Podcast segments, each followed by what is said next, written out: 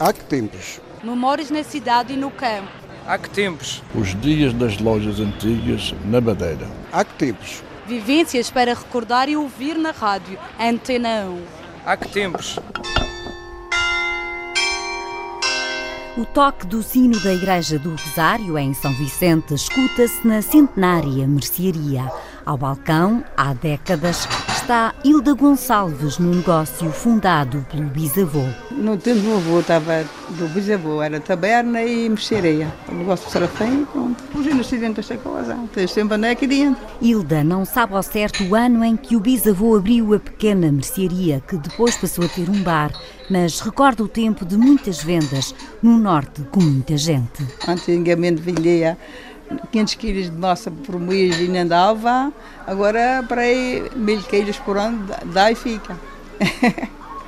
está tudo meio fraco. Os pessoas daqui, mas já vem menos, porque também não tem quase nem, está tudo fechado por aí.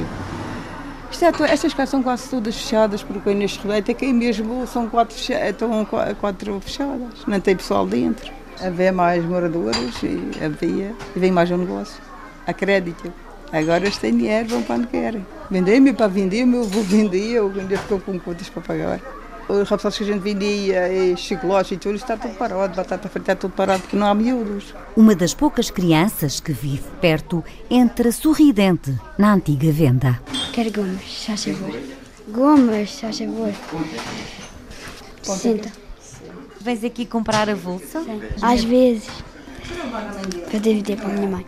O Martim tem nove anos e conhece os dois rostos que se juntam ao balcão há anos. Hilda Gonçalves tem muitas vezes a companhia do irmão. Agostinho Gonçalves ajudava a vender já em criança. Meu pai, como eu era criança, ia para a companhia dele. À noite, para fazer ponchas, era eu que fazia a ponchinha, que fazia o vinho com açúcar. Ah, para muito bem, pois havia muita gente. Hoje em dia, não. Os casais de 7 e 8 e 10 e às vezes alguns com duas já acabou. As vivências no Norte mudaram, mas ainda há clientes de antigamente. Não, só muita que teve em mercado e estou assim, sozinha também, eu não uso assim muita coisa.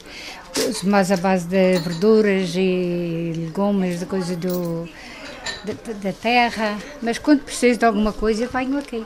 Antigamente era mais alegre, mais movimentado do que, do que agora.